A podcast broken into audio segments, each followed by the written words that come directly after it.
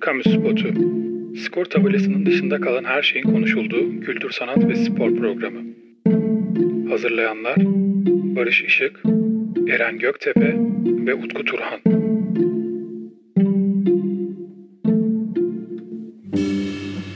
Efendim selamlar bir kez daha Kamu Spotu'ndan e, sizleri selamlıyoruz. Utku Turhan, Barış Işık ve bendeniz yine her hafta olduğu gibi sizlere kendi kamu spotlarımızı, kendi hikaye, kendimizce beğendiğimiz hikayeleri anlatacağız. Arkadaşlar hoş geldiniz. Nasılsınız? Hoş bulduk Eren. İyiyiz. Valla iyice alıştık artık programa. Gayet keyifli oluyor bizim için de. Öncesi, sonrası. Umarım bu da öyle olur. Barış abi sen nasılsın? Teşekkür ederim. E işte Avustralya açık başladı. Sabahları artık daha keyifliyim, daha mutluyum yolda giderken. Çünkü gerçekten çok keyifli müsabakalar oynanıyor. Takip etmeye devam ediyoruz. Bir yandan da bu program için bugün hazırlandık. Umarım güzel dinleyicilerimiz için keyifli bir program olur. Umarız efendim. Bir, birkaç hoş beş daha yapayım mı? Direkt konuya gireyim mi? Ne dersiniz? Gir. Bence tamam. gir gir. Efendim 1960 Roma Olimpiyatlarındayız. Stadio Olimpico Roma stadındayız. İşte Lazio'nun ve e, Roma'nın hala günümüzde de kullandığı o güzel mabetteyiz. E, 610'u kadın 5348 olimpistin kozlarını paylaştığı İtalya'nın başkenti Roma'dayız. Sözü de çok uzatmadan Barış abi direkt sana vereyim. Senden olimpiyat notlarını alalım her zaman yaptığımız gibi. Evet, e, İtalya deyince o dönem için ilk akla gelen isim Benito Mussolini ve maalesef ona ait olan bir faşist rejim. Bu aslında 1943'te çöktü biliyorsunuz ama yani izleri devam ediyor. 1960 Roma'da da e, bu izlerin gölgesinde yapılıyor. Hatta maalesef e, günümüzde de e, devam ediyor. Mesela Roma'da biliyorsunuz meşhur Lazio taraftarları hala günümüzde kendi e, renginden olmayan, kendi dininden olmayan e, kendi düşüncesine mensup olmayan insanlara karşı ırkçı e, yaklaşımlarda maalesef bulunuyorlar. Tabii bütün topyekun bir takımdan bahsetmiyorum. Taraftarlarından Hatta, bahsetmiyorum. Ama var yani işlerinde, sizlerinde. Hatta çok özür diliyorum Barış abi bir araya gireceğim. Hatta kendi oyuncularına bile zaman zaman bu ırkçılıkları, e, ırkçı tavırları sergiliyorlar. E, Lazio takımı ya işin tesadüfü şu ki şöyle bir yanlış e, algı var ülkemizde ve genel kamuoyunda. İşte Lazio faşist takım, Roma halkın takımı gibi bir algı var. Roma da aslında Lazio'dan çok arta kalır, faşistliğe sahip olmayan bir takım. Öyle öyle ama günümüzde biraz e, Lazio ağır basıyor yani e, eski olayları ve eski zamanları bilmediği için insanlar e, şu anda sanki Lazio daha böyle baskınmış gibi geliyor ama değil tabii ki. E, işte Roma bu e, izlerin gölgesinde maalesef gerçekleşiyor. E, son derece zengin bir tarihe sahip biliyorsunuz. ve Roma'da gerçekten yani bir olimpiyat yapılmak için seçilmiş kaftan şehirlerden bir tanesi olduğunu düşünüyorum ben. Çünkü spor ve kültür bir arada. Ve bu e, olimpiyatlarda da çok sık şekilde karşımıza çıkıyor. Mesela Roma kenti oyunlara özel olarak antik mekanlarından bazılarını kullanıma açıyor. İşte güreş müsabakaları tam 2000 yıllık güreş kenti olan e, Maxentius bazikalarında e, yapılıyor. Jimnastik yarışmaları Karakalla kaplıcalarında yapılıyor. E, maraton yarışının finişi için de Konstantin kemeri kullanılıyor. Yani bunlar gerçekten hani görsel anlamda müthiş e, şeyler ve e, olimpiyatlara çok ayrı bir keyif, ayrı bir zevk katıyor. E, yüzden fazla televizyon kanalının naklen yayınladığı e, olimpiyatları işte Amerika, Kanada ve Japonya gibi ülkeler maalesef saat farkı nedeniyle banttan izleyebiliyorlar. Bu, bu olimpiyat aslında biraz gecikmiş bir olimpiyat. Çünkü bizim eski bölümlerimizi dinleyenler hatırlayacaktır. Bahsetmiştik. Normalde 1908 olimpiyatları için Roma düşünülüyor. Daha doğrusu Roma'da yapılacak zaten olimpiyat ama 1906'da o meşhur Vezüv yanardağ patladığı için Londra'da yapılıyor 1908 olimpiyatları. Ve o günden bugüne kadar bekliyor, bekliyor Roma olimpiyata ev sahipliği yapabilmek için 1960 yılında çok istediği olimpiyatları nihayet elde ediyor. Sen de bahsettin zaten o tarihi eserlerin, tarihi mekanların bir kısmının fotoğrafını yine biz kendi Twitter hesabımızda, Kamu Spotu Twitter hesabımızda mutlaka paylaşırız. Ben de program öncesinde baktım. Gerçekten çok etkileyici ve bunların oyunların içine dahil edilmesi çok güzel bir fikirmiş. Çok da etkileyici olmuş. Bu arada Twitter hesabımız gerçekten çok eğlenceli. Yani şimdi bizim programımıza ait diye burada reklam yapıyormuş gibi olacağım ama yani kesinlikle yani bir Twitter kullanıcısı olarak çok büyük keyif alıyorum. Yani e, bence dinleyicilerimiz mutlaka takip etsinler. Sadece programla konuştuklarımız değil, onların da ötesinde şeyler paylaşıldığını düşünüyorum ben. E, devam edelim notlarımıza, dinleyicilerimizi çok e, sıkmayalım. E, sözleri Kostis Palamas, e, bestesi de Sparidion Samaras tarafından yazılan. Biz daha öncesinden de bahsetmiştik bu olimpiyat ilahisi. Hani olimpiyat oyunlarının resmi marşı olarak kabul ediliyor artık. 1960 Roma'dan itibaren. Yani bu işi resmileştiriyoruz.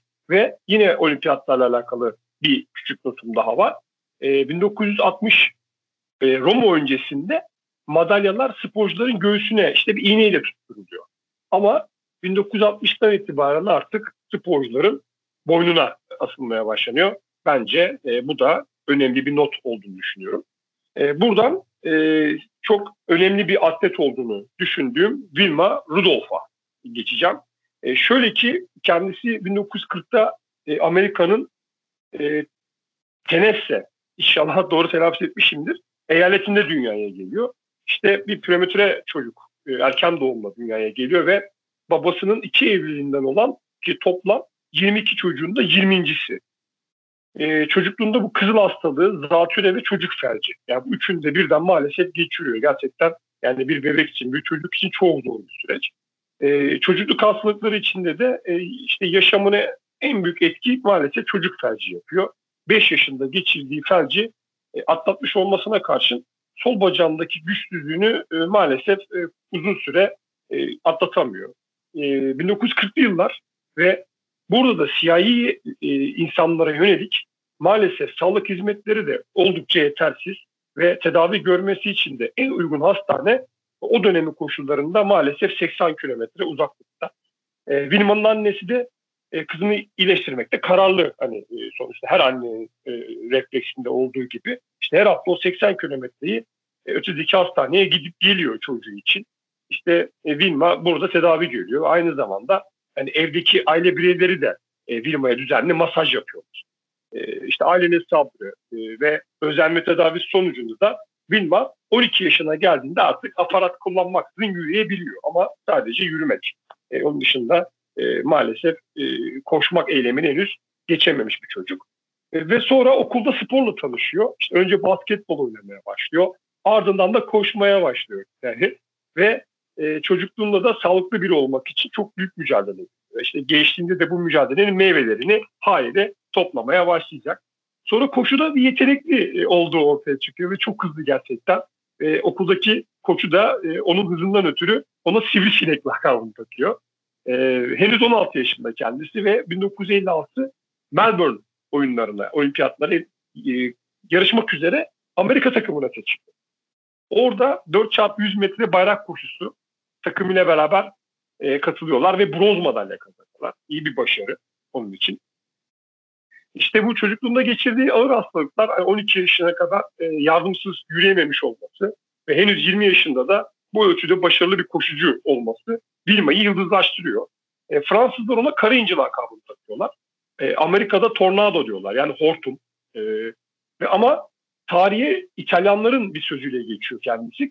Kara Gazal yani Kara Ceylan lakabını takıyorlar. E, Vilma'nın asıl parlaması ama konuştuğumuz 1960 Roma Olimpiyatlarında oluyor. Şöyle hem 100 metrede hem 200 metrede bireysel olarak bir kere altın madalya bayanlarda. Artı 4x100 metre bayrak koşusunda da yine takımıyla beraber altın madalya kazanıyor.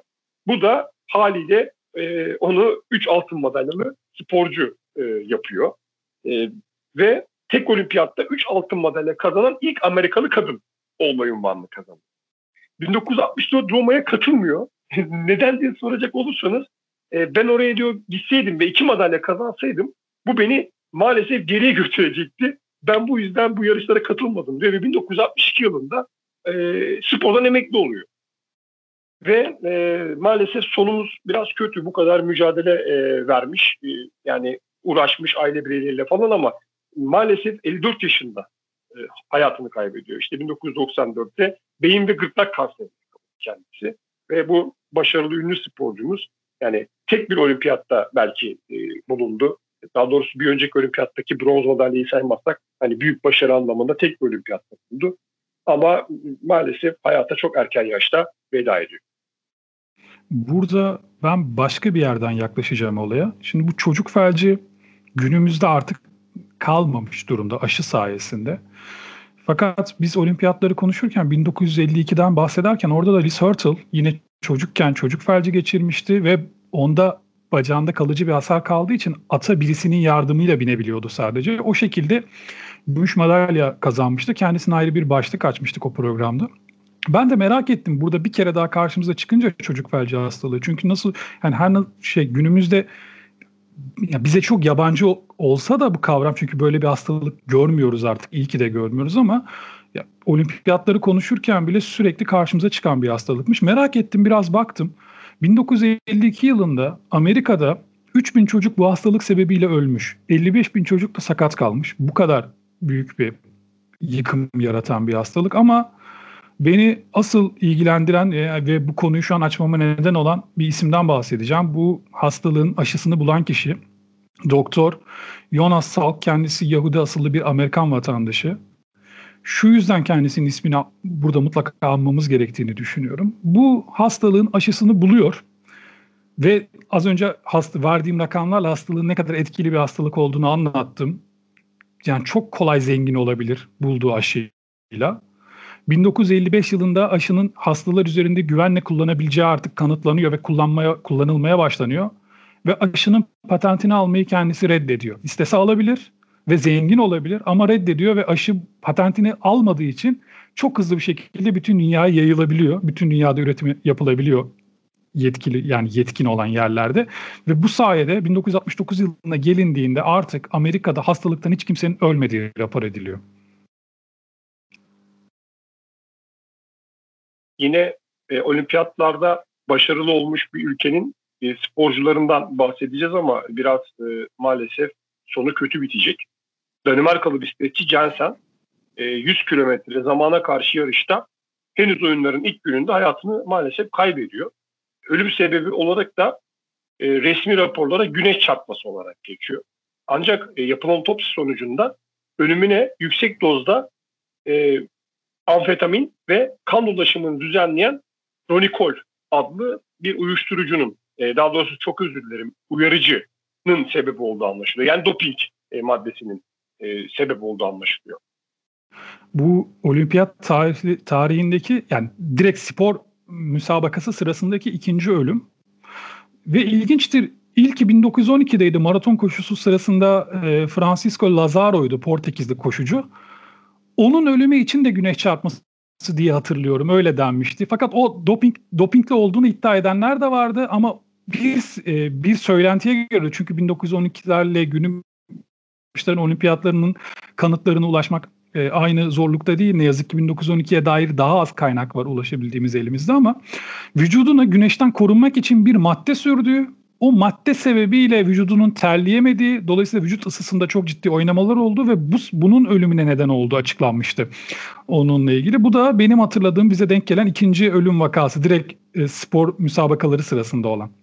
E, Türkiye e, olarak yine biz olimpiyatlardayız. E, burada gerçekten çok ciddi bir başarı elde ediyoruz. O yüzden e, bundan mutlaka bahsedelim. Türk güreşçiler e, Roma'da tam 7 tane altın madalya ve 2 tane gümüş madalya kazanıyorlar. Bu gerçekten çok büyük bir başarı.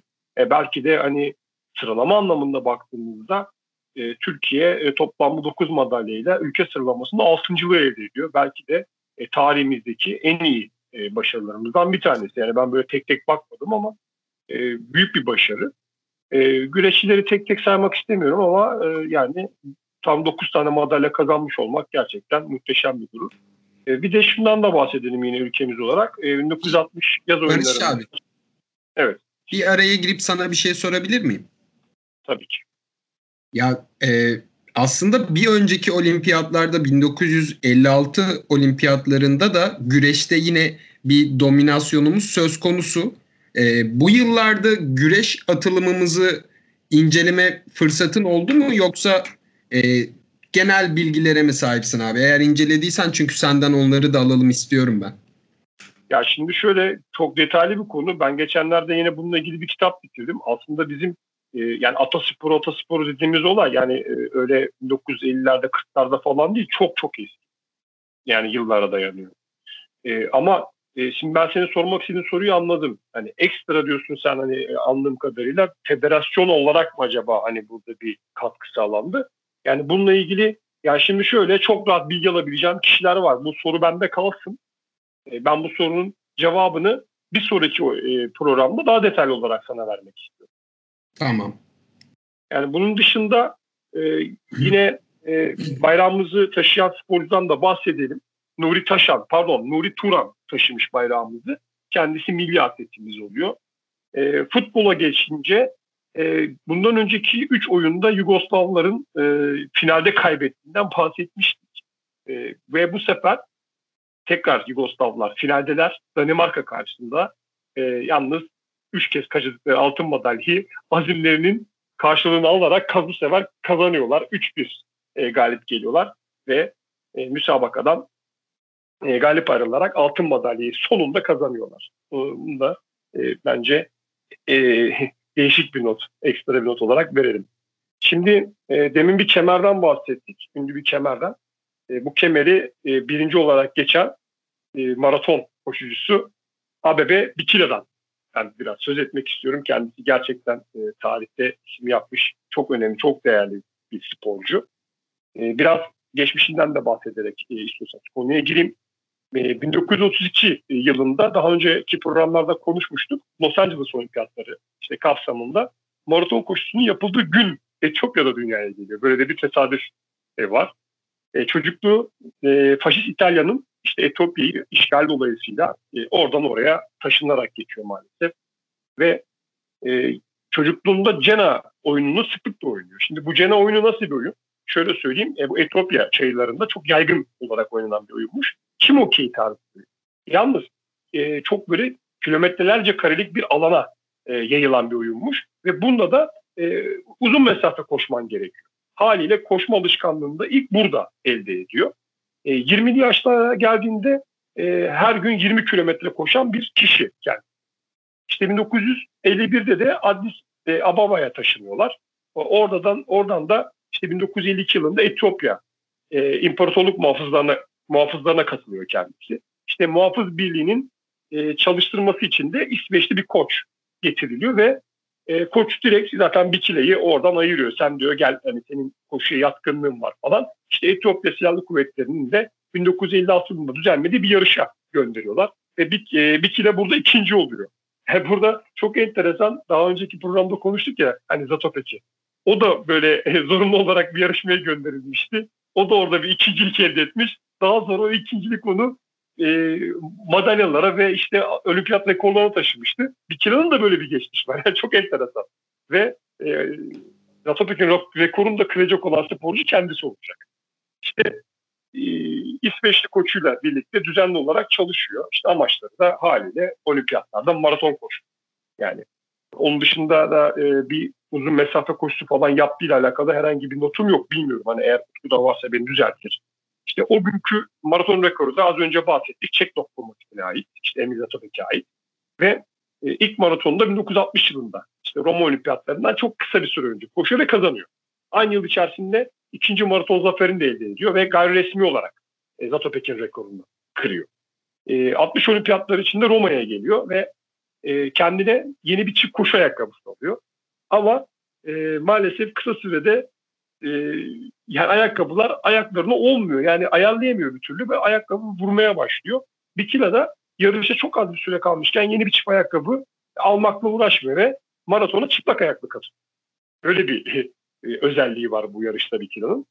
Maraton e, 10 Eylül 1960'ta öğleden sonra başlıyor ve haliyle gece sonlanacak.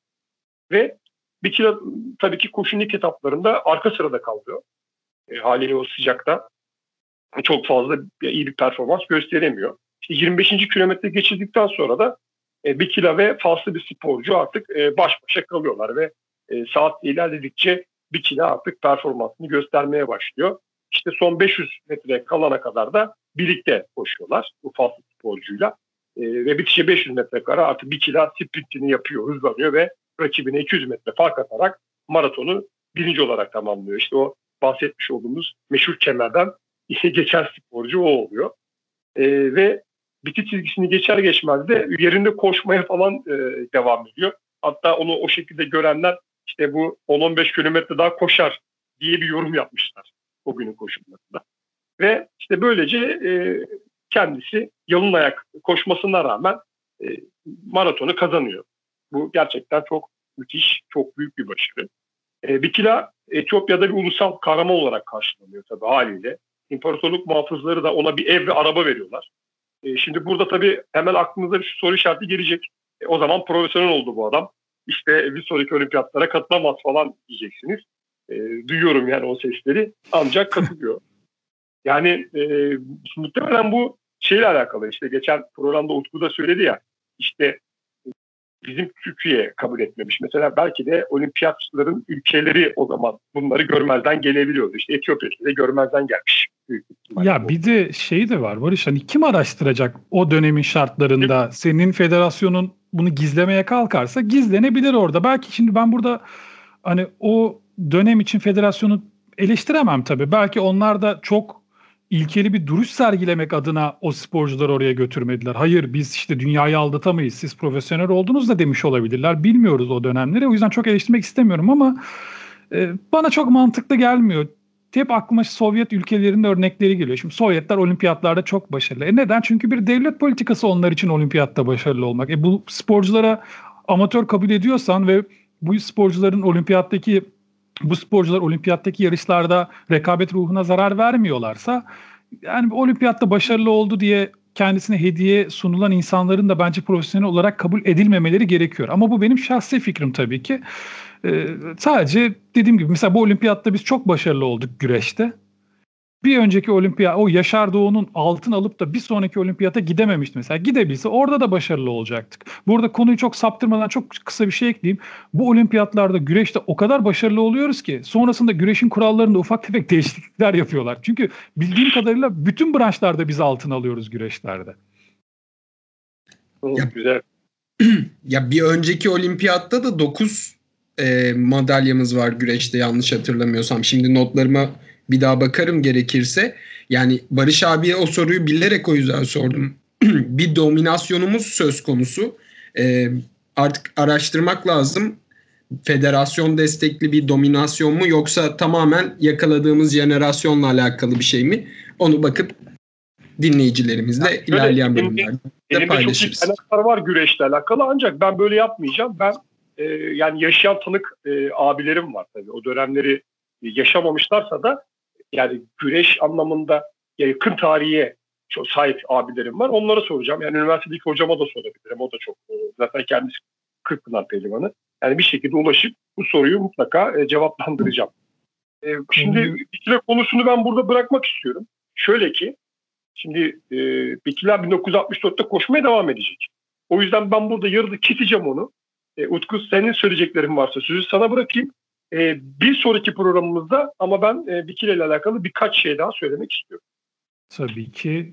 Şimdi bir Et- Etiyopyalı olduğunu sen söyledin. Etiyopya'nın bu arada eski adı Habeşistan. Habeş köle demek. İstan'da ülken köle ülkesi demek Habeşistan. Ve işte bugünkü adıyla da Etiyopya kahvenin de ana vatanları ana vatanıdır. Kahveleri hala çok kıymetlidir, çok değerlidir. Ülke ekonomisinin çok büyük bir kısmını da muhtemelen kahve oluşturuyordur. Ee, Bikila Etiyopyalı bir atlet. Şimdi Barış anlattı ayakkabı hikayesini. Bunun farklı versiyonları da var. İşte ayakkabı arıyor ama tabii günümüz gibi böyle seri üretim işte numara numara ayakkabılar yok muhtemelen. Bu benim tahminim. E, o günkü şartlarda olimpiyatı ayakkabı sağlayan Adidas uygun ayakkabıyı bulamıyor Bikila için ya da belki Bikila memnun olmuyor giydiği ayakkabıdan. Böyle anlatılan bir hikaye var. Bikila'nın kendisinin bunu tercih ettiği ki zaten Barış da anlattığı benim şu söylediğime paralel aslında. Kendisinin tercih ettiği söyleniyor ve hatta şöyle bir sözüne ben denk geldim. Daha doğrusu ona mal edilen bir söze denk geldim. Ülkem Etiyopya'nın her zaman kararlılık ve kahramanlıkla kazandığını tüm dünyanın bilmesini istedim. O yüzden çıplak ayakla koştum diyor. Tabii müthiş bir başarı. O kadar uzun bir mesafeyi çıplak ayakla koşabilmek. Ve altın madalyayı aldığında Barış bu söyleyeceğim şey senin yazından olabilir. Senin çünkü Plasa dergide olimpiyat serisi hala devam ediyor yani seri. Bitirmedik henüz o seriyi. Yazında vardı diye hatırlıyorum. Yanılıyorsam beni düzelt lütfen. Etiyopya'nın marşını bulamıyorlar. Yerine daha doğrusu canlı çalınacak marş fakat bando bilmiyor Etiyopya marşını. Ve onun yerine İtalyan marşı çalınıyor. Doğru mu hatırlıyorum? Böyle maalesef, bir bilgi var mıydı? Maalesef, evet maalesef öyle. İtalyan marşı çalınıyor. Çok doğru hatırlıyorsun. Ama mesela çok ilginç. Yani güzel bir tarafını söylüyor. Şimdi bu bu taraf evet hüzünlü. Sen birinci oluyorsun ve senin ülkenin marşını bile bilmiyorlar. Ama diğer yandan Şimdi mesela şu an bile bizi dinleyen insanlar şunu duyduğunda ben eminim Etiyopya marşını merak edeceklerdir. Ne acaba bu diye, nasıl bir marşmış diye ya da günümüzde hangisi kullanılıyor diye. İşte spor, sporun böyle bir yönü de var. Ya yani bir atlet çıkıyor, bir koşuyu kazanıyor ve hem ülkesinin adına dünyaya duyuruyor ve artık Hani artık biliyorlar işte oradaki insanlar da biliyor. Evet Etiyopya diye bir ülke var ve bu adamlar gelip burada madalya alabiliyorlar. Bizim bu marşı öğrenmemiz lazım. Şimdi sen diyorsun zaten bir sonraki olimpiyatta da konuşacağız biz Bikile'yi. Orada artık şampiyon bir olimpiyat şampiyonu bir atlet olarak gelmiş olacak e, o olimpiyatlara. Şimdi ben 64 olimpiyatlarını biraz ileri sarıyorum burada. Onu günü geldiğinde sen bahsedersin. Bikila'nın hayatı maalesef trajik şekilde devam ediyor. Çünkü 1968 yılında bir trafik kazası geçiriyor kendisi. Ve ömrünün geri kalanını belden aşağısını felçli olarak geçirmeye mahkum kalıyor. Fakat pes etmiyor. Yani bu halde olmasına rağmen tekerlekli e, sandalye üzerinde felçli olmasına rağmen yine birçok yarışa katılıyor. Ve 1970'te uluslararası bir turnuvada 25 kilometrelik bir kızak yarışında bir altın madalya daha kazanıyor ülkesi için. Bence müthiş bir şey, müthiş bir azim. Ve sonrasında kendi kızı yaptığı bir söyleşide babam diyor okçuluk da öğrendi o süreçte diyor. Ve şununla bitireceğim ben. Kendisinin anıldığı bir film var. 1976 yapımı Vahşi Koşu diye çevirmişler. Orijinal adıyla hiç alakası yok. Marathon Man isminde bir film var. Dustin Hoffman'ın oynadığı. Dustin Hoffman bu filmde bir maraton koşucusu bir üniversite öğrencisini oynuyor. Filmin açılış sahnesi Bikila sahnesi. Bikila olimpiyat koşarken, olimpiyatta maraton koşarken o sahneyle film açılıyor ve yine bu filmdeki Dustin Hoffman'ın canlandırdığı karakterin odasındaki Dustin Hoffman'da dediğim gibi bir maratoncuyu oynuyor orada. Odasında Bikila'nın posterleri var arkada, duvarda. Çok güzel bir detay o da. Onu da ben o sahneyi denk getirip bulup e, Twitter'dan paylaşmayı düşünüyorum. Bir aksilik olmazsa ekran görüntüsü çözünürlük düzgün olursa o fotoğrafları paylaşacağım. Yalnız Utku beni ciğerimden deldi. Sebebi de şu. Ben de orijinal DVD'si olmayan bir film arşivimde yok ve uzun zamandır arıyorum. Yani öyle, öyle bir filmden bahsettim ki şu an darmadağınım ya. Güzel. Dustin Hoffman'ı sever misiniz bu arada? Ben de araya bir maydanoz olarak girmiş olayım. Ya severim ben severim ya. Ben... Ya şimdi düşünüyorum hangi filmini izledim diye hatırlamaya çalışıyorum kafamda. Genelde hep Robert De Niro ile beraber geliyor iki aklıma. Ya bana, bana bir itici geliyor Dustin Hoffman ya. Nedenini bir türlü anlayamadım ama belki de çok iyi bir oyuncu olduğu için oynadığı karakterleri çok iyi yansıttığı içindir. Bilemiyorum tabii. Ee, yani şöyle bir Rayman örneği bende hani hep kafamda canlanıyor yani. Bilmiyorum o filmde gerçekten müthiş bir karakterdi ya. Yani o bir otizmli bir bireyi oynamıştı hatırlarsınız. Şöyle evet. bir anekdot da ekleyeyim. Şimdi bu anlatacağım hikaye Robert De Niro için de anlatılır. Dustin Hoffman için de. Dustin Hoffman için anlatılan hikaye bu film özelinde anlatılır işte. Şimdi e, hikaye şu. Dustin Hoffman sete geliyor. Kanter içinde çok terlemiş falan. Ya diyorlar hani ne oldu? Ne yaptın? E diyorlar bugün maraton sahnesini çekeceğiz. Hani o yüzden sahneye hazırlanmak için koştum yorgun görüntü vermek için. Oradan da biri diyor ki Dustin Hoffman'a yani bu kolay olan oyna da görelim oyunculuğunu görelim diyor. Ama ben bu aynı hikayeyi Robert De Niro için de duydum. Onda da bir sahnede işte kolundan vuruluyor mu? Kolu acıyor mu yani bir şey oluyor ve kolunu duvara vuruyor sahne öncesinde. Yönetmen diyor ki Deniro diyor hani bunu yapma biz senin oyunculuğunu görmek istiyoruz diyor. Ama Dustin Hoffman için anlatılan kısmı iki yerde rastladığım için şu an daha bana yatkın geldi. De Niro için hatırladığım biraz benim hafızamda yanlış kalmış olabilir. Çünkü onu nerede okuduğumu hiç hatırlamıyorum ama Dustin Hoffman'ın böyle bir anekdotu var bu filmin özelinde. Ya De Niro için söylenen sahne gerçekse eğer yani bu rivayet gerçekse yönetmenin Scorsese olduğunu e, yemin edebilirim fakat kanıtlayamam. yani çok sevdiğim bir yönetmendir Scorsese. Buradan onu da almış olduk. Ne güzel bir bölüm oluyor bizim için. Aynen öyle. Ciddi filmlerde de oynamışlığı var yani. Mesela e, ben Kramer Kramer'a karşıdan çok etkilenmiştim. Ya bilmiyorum belki günümüzde çok karşılığı olmayan bir film olabilir ama orada yani bir aile içi ilişki ondan sonra genelde hep kadınlar haklıdır ya hani erkekler genelde haksızdır. orada biraz ters yaşanmıştı. Ne bileyim terk ettikten bir adam falan yani bence izlemeyenler varsa mutlaka izlesinler. Papillon filmi vardır gene biliyorsunuz romanın uyarlanması. Evet çok güzel film. Onu severim. Ee, tabii şimdi romanıyla kıyaslamayacağız ama hani film gerçekten enteresandı. Ya var öyle e, hatta birkaç tane spor film falan var. Sleepers var mesela gene cezaevinde geçen. Cezaevin... Sleepers. Ben de onu oradan şey yaptım. Şimdi sen söylemesen ben söyleyecektim. Ben de Sleepers'teki halini hatırlıyorum. Ya onu Türkiye'de dizi yaptılar değil mi? Ben yanlış hatırlamıyorum. Evet, evet. evet. Aynen öyle. İyi ki izlememişim. İyi ki izlememişim. evet efendim olimpiyatları yavaş yavaş sonlandırıyoruz. Ya bu olimpiyatlarda aslında gözüme iki şey çarpıyor benim. Birisi e, Amerika ve Sovyetler arasındaki soğuk savaş yarışının madalyalara da yansımış oluşu. İşte Sovyetlerin bu sefer Amerika'nın önünde oluşu. E, Sovyetler 43 altın toplam 103 madalya kazanıyor. Amerika 34 altın 71 madalya kazanıyor. Bu 34 altından bir tanesi çok özel bir sporcu. İlk ve tek olimpiyat e, madalyasını 18 yaşında kazanan e, Caius Morselius Clay Jr. Ama hepimiz onu Muhammed Ali adıyla tanıyoruz. Kentucky Louisville'li e, boksör. A, galiba e, hafif siklette kazanıyordu olimpiyatta madalyayı fakat ağır siklet dünya belki de gelmiş geçmiş en iyi boksörlerden.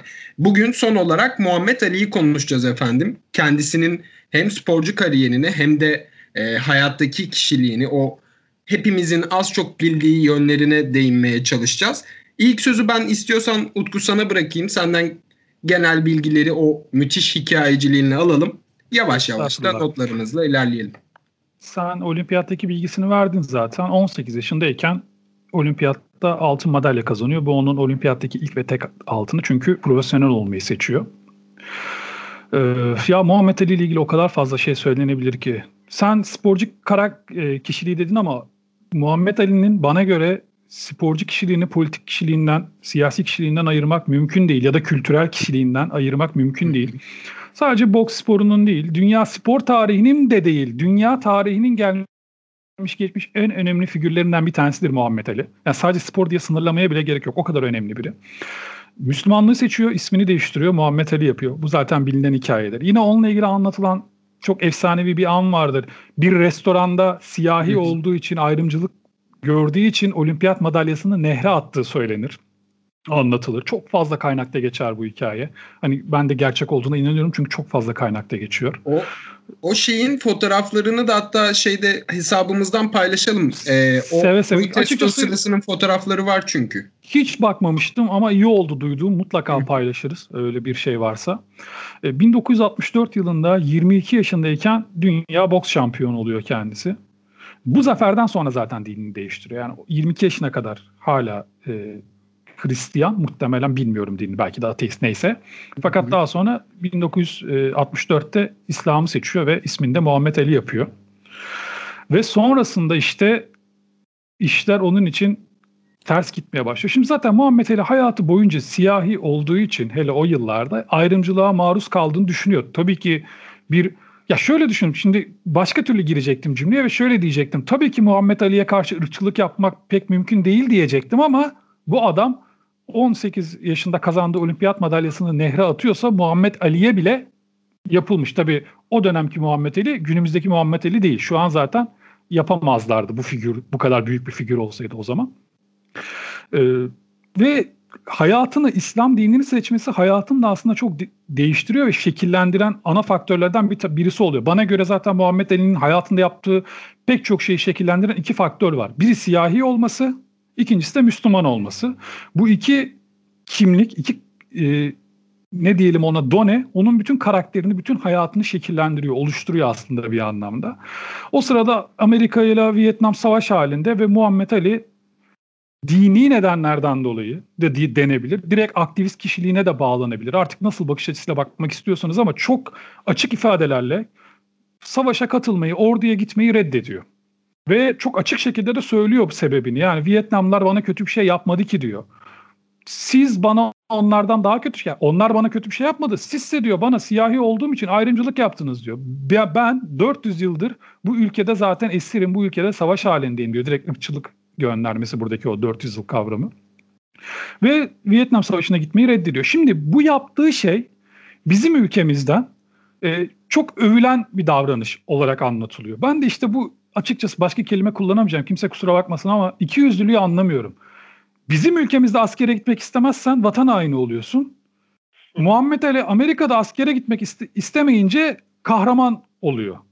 Bu bana çok kafama oturtamadığım bir şey. Yani iki tarafta da savaşı reddediyorsun işte. Yani ben savaşmak istemiyorum diyorsun. Çeşitli sebeplerim var ama bunu yani şeyi şu, şunu anlamıyorum. O zaman Muhammed Ali'yi de övme. Hani onu da eleştir. Ben eleştirmiyorum. Ben övüyorum. Diyorum ki çok güzel bir şey yapmış. Savaşı reddetmiş ve Muhammed Ali'nin savaşa gitmeyi reddetmesi sıradan bir insanın savaşa git, gitmeyi reddetmesiyle aynı şey değil. Bence aldı bu bunu reddettiği için tabii ki bir ceza alıyor. Hem para cezasına çarptırılıyor. Hem hapis cezası alıyor ama bildiğim kadarıyla hapse girmiyor. Sadece hapis cezası alıyor. Para cezasına çarptırılıyor ve boks yapması engelleniyor. Lisansı elinden alınıyor Muhammed Ali'nin.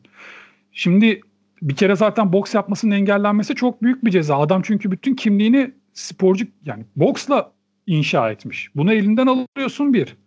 İkincisi para cezası veriyorsun. Hapis cezası veriyorsun. Ben şöyle düşünüyorum. Belki Muhammed Ali olmasaydı o kişi, sıradan bir vatandaş olsaydı bu kadar ağır yaptırım uygulanmayabilirdi. Mesela boks lisansı elinden alınmayabilirdi. Ama Muhammed Ali bir örnek.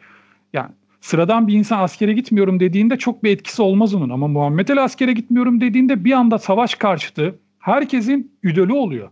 Herkes o protestoları daha yüksek sesle dile getirmeye başlayabiliyor. Çünkü biliyorlar ki Muhammed Ali gibi bir figür de artık onların yanında. Neyse özetle e, savaşa gitmeyi reddettiği için e, uğradığı bu cezalar karşısında üst mahkemeye gidiyor. itiraz yoluna gidiyor.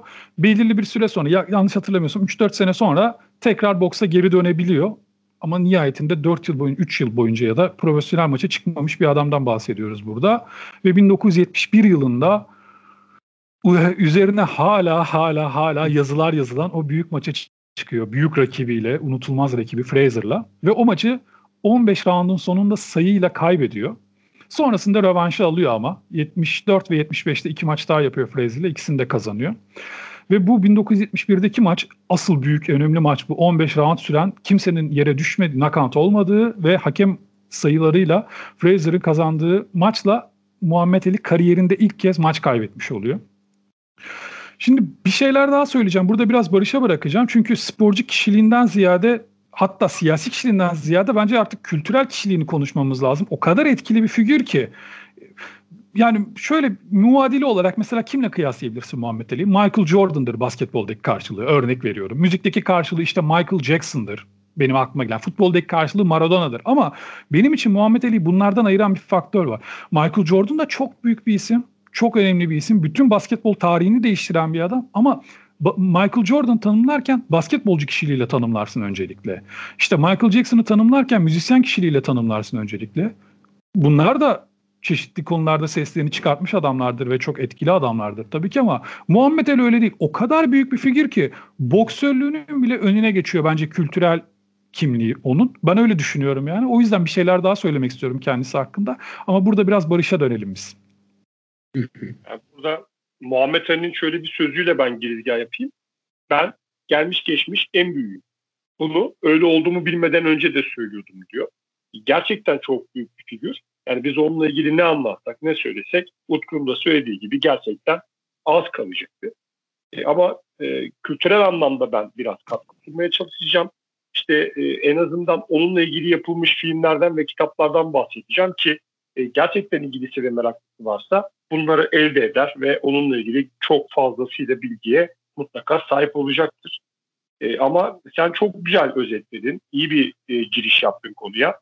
Ya burada e, bence en önemli olan kısım işte e, kendisi belki ilk başlarda çok istememiş olsa da hani siyahi Amerikalıların sözcüsü haline gelmiş. Burada işte Joe Louis var mesela Amerika'da işte siyahilerin haklarını savunan e, ya da savunmak için politik anlamda kendini parçalayan bir boksördü. Onun bile çok çok çok ötesine geçiyor. Bugün Joe Louis ismini belki birçok insan bilmiyor, tanımıyor ama yani Muhammed Ali dediğinde e, bilmeyen herhalde çok az kişi var. E, Ali Kollu filmlerden e, başlayalım. e, bahsetmeye. I Am Ali 2014 yapımı. E, bu filmde röportajlarının yanı sıra Ali'nin zamanında kaydedip işte sakladığı çocuklarıyla da arasındaki telefon görüşmelerinin olduğu detaylı bir eser karşımıza çıkıyor. 2009 yapımı Facing Ali var.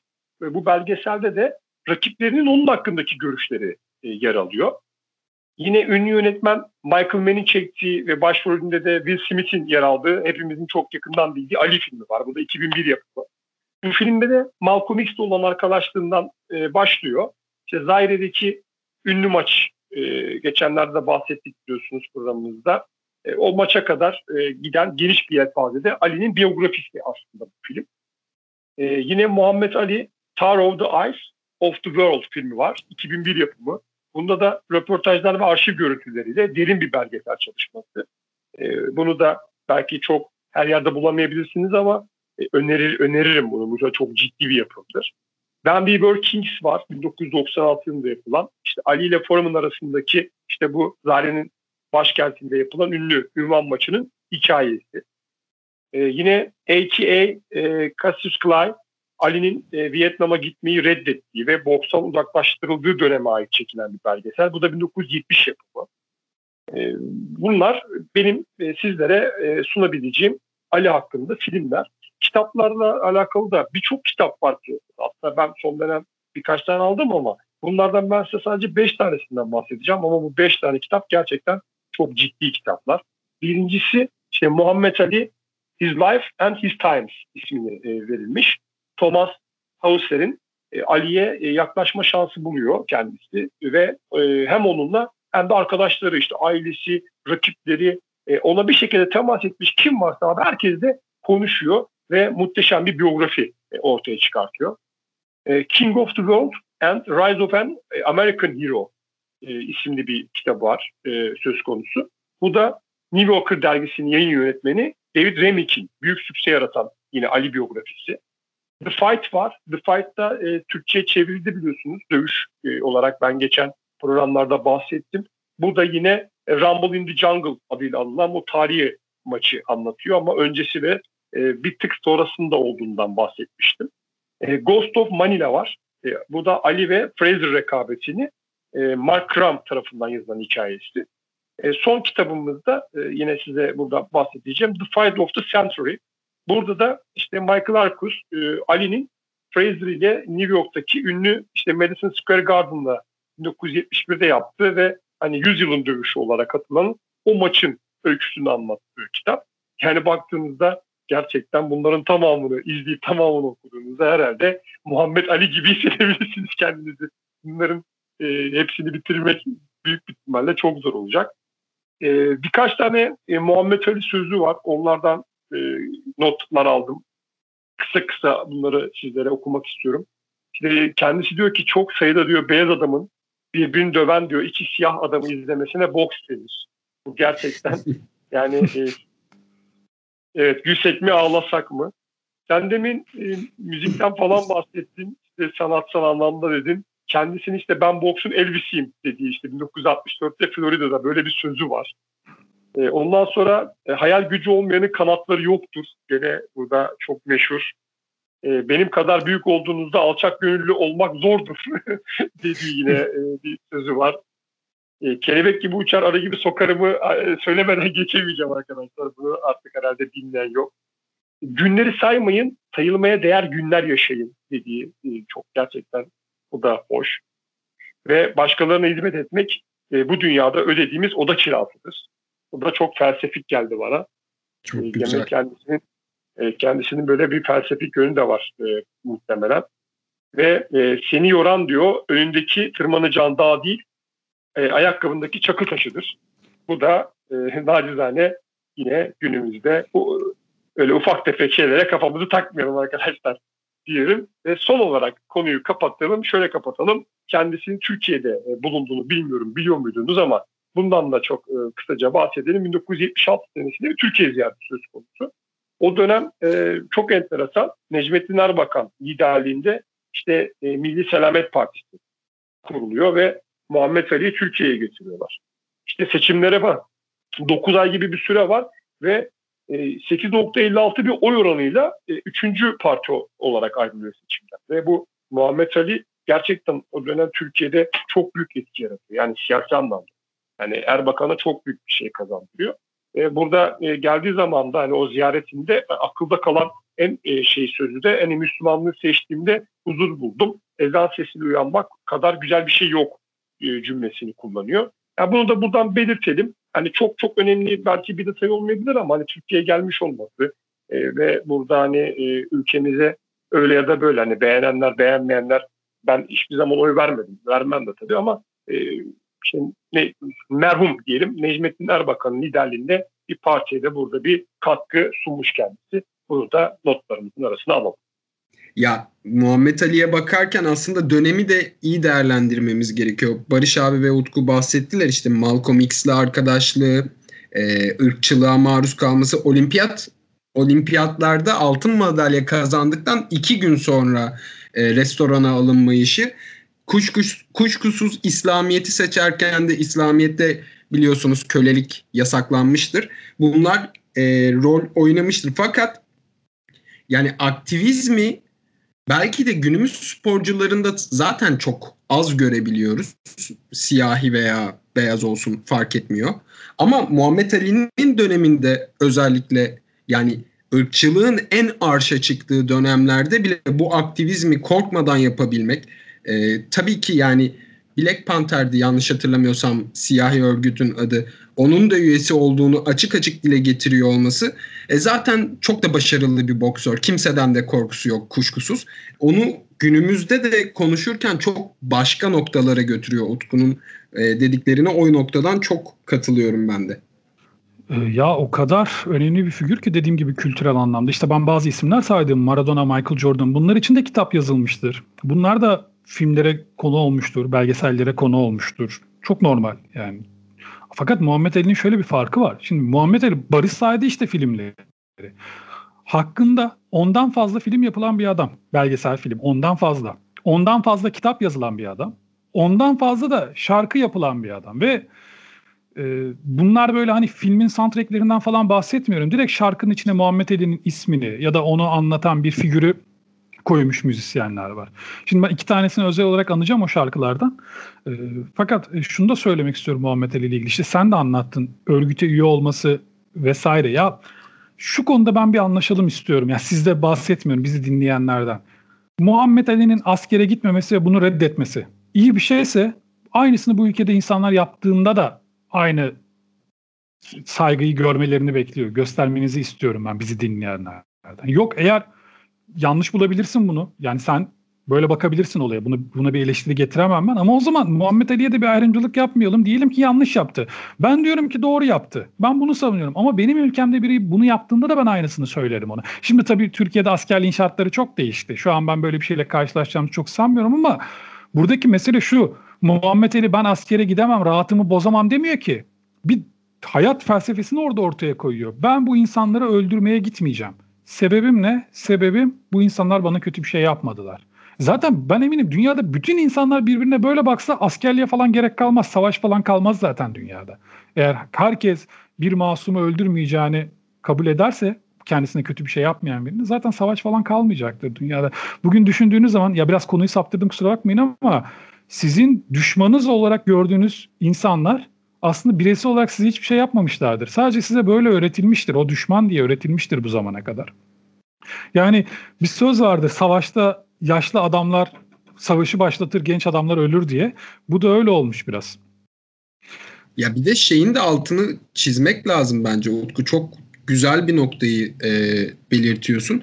Muhammed Ali'nin askere gitmeyeceğim dediğin noktada Amerika'da illa bizdeki gibi 20 yaşına geçtin gel askere gibi bir tebliğ yok. Buna rağmen kameraların karşısında bu aktivizmi yaptığı için açık yüreklilikle yaptığı için zaten cezalandırılıyor. Yoksa Amerika'da askere gitmemenin bir suçu da yok zaten. Ya profesyonel e, askerlik e, ordu anlayışı mevcut Amerika'da.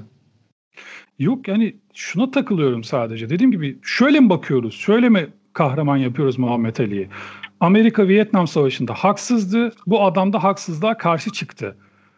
E, ama bir başkası da yarın öbür gün senin, bunu Türkiye özelinde söylemiyorum. Hangi ülkenin vatandaşıysan bizi sonuçta dünyanın her yerinden dinleyenler var. Onların ülkeleri içinde söylüyorum ben bunu.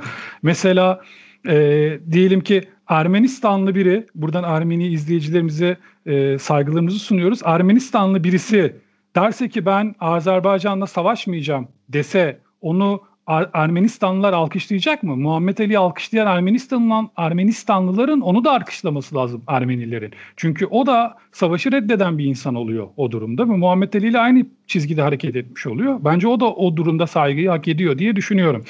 Ee, konuyu başka bir yere çekeyim şimdi. Daha biraz daha eğlenceli bir yere. Muhammed Ali'nin söylediği bir şarkı var. Hani kendisi için yapılan şarkılar bir yana kendisi de zaten bir şarkı söylemiş.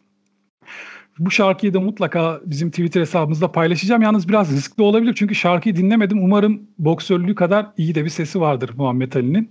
Ama Fena öyle gitar çalmıyor. Ya ama ya öyle olsaydı muhtemelen şarkıcı olurdu geldim. zaten. Hani o kadar iyi olsaydı. Videosuna boks... denk Hı-hı. geldim hiç kötü gitar çalmıyor. Tabii ki yani bir e, David Gilmour performansı beklemeyin tabii ki. Pele'yle şey yani çalıyor. Az buz çalıyor. Az buz çalıyor yani. Ya Benjamin Earl King e, isimli bir Amerikalı soul şarkıcısı varmış. Belki çok meşhurdur ama ben dinlemedim, tanımıyorum. Benim cahilliğim olabilir. Onun Stand By Me şarkısını coverlamış kendisi. Bayağı stüdyo kaydı. Bunu Hı-hı. mutlaka paylaşacağız Twitter hesabımızdan. E, bir de kendisiyle ilgili ya çok dediğim gibi ondan fazla şarkı yapılmış adamla ilgili ama Bob Dylan'ın dördüncü stüdyo albüm vardır. Another Side of Bob Dylan diye. Bob Dylan'ın da biraz eleştiri aldığı bir albümdür. Çünkü ilk üç albümden çok zaten ya albümün isminden de belli. İlk hı hı. üç albümdeki o protest adam gidiyor. Yerine dünyevi işlerle pek ilgilenmeyen biraz daha böyle içine dönük bir adam geliyor o albümde. Orada Ayşer bir Free isimli bir şarkı var. O şarkıda direkt Muhammed Ali'nin tabi o zamanlar e, şarkıda ismi Muhammed Ali diye geçmiyor. Neydi orijinal ismi? Sen daha iyi telaffuz ediyorsun benden. Caius Marcellus Clay Jr. Tamam, Caius e, Clay diye geçiyor ismi. Bob Dylan o şekilde anıyor kendisini. Bir daha bir tane daha var. Enstrümantal bir parça. Şimdi bu çok önemli benim için. Bak Bob Dylan'dan bile öne, öne koyuyorum da. Miles Davis jazz trompetçisi, Aa, jazz şefi. Çok, yani çok çok çok önemli bir adam müzik tarihinde. Hatta Kesinlikle. kendisinin şöyle bir sözü vardır. Müzik mi sanırım bir iki defa yönünü değiştirdim der. O da yani, ukalalık konusunda Muhammed Ali'den aşağıya kalır bir yanı yok ama ukala olacaksa bu adamlar olsun yani. Muhammed Ali olsun, Muaz evet. olsun. Onun direkt Ali isimli bir parçası var. Hatta iki parçası var da internette YouTube'a yazdığınızda direkt o kısa kayıt olan çıkacaktır karşınıza 4-5 dakikalık. Bir tane de 10 dakikalık olan da var. Biz de bir tanesini yine e, Twitter'dan paylaşacağız mutlaka sizinle. Ya bu kadar önemli bir adamdan bahsediyordu. İşte hani sporcu kişiliğini konuşamıyoruz bile. Ya çok büyük sporcu, tarihin gelmiş geçmiş en büyük boksörü. Belki ondan daha fazla maç kazanan da vardır boks ringlerinde ama ya tarz denen bir şey vardır ya, stil. Adamın ringde ringde dans ediyor. Yani boksu başka bir seviyeye taşıyor. Ben hep şöyle bakarım. Müzisyende de, boksörde de. Şimdi ya da işte futbolda nasıl bakarsanız bakın fark etmez. Maradona ile Messi'yi kıyaslayamazsınız. Başka dönemin oyuncuları. Hani ama ben şöyle bakıyorum. Jordan'ı o yüzden en tepeye koyuyorum. Basketbolu nereden aldı, nereye getirdi? İşte e, ya da işte bir müzisyen için de aynısını söyleyebilirim. Bir enstrümanı nereden aldı, nereye getirdi? Ya Muhammed Ali boksu öyle bir yerden alıp öyle bir yere getiriyor ki bugün ne kadar büyük boksör varsa hepsi şöhretlerini Muhammed Ali'ye borçlu. O bu işi bu kadar estetik yapmasaydı, bu kadar şova çevirmeseydi bu kadar popüler bir spor bile olmayacaktı belki de boks. Bu kadar önemli bir adam Muhammed Ali ama diğer şeyleri konuşmaktan biz bu bu kadar önemli sporcu kişiliği konuşamıyoruz bile. Oraya sıra gelmiyor.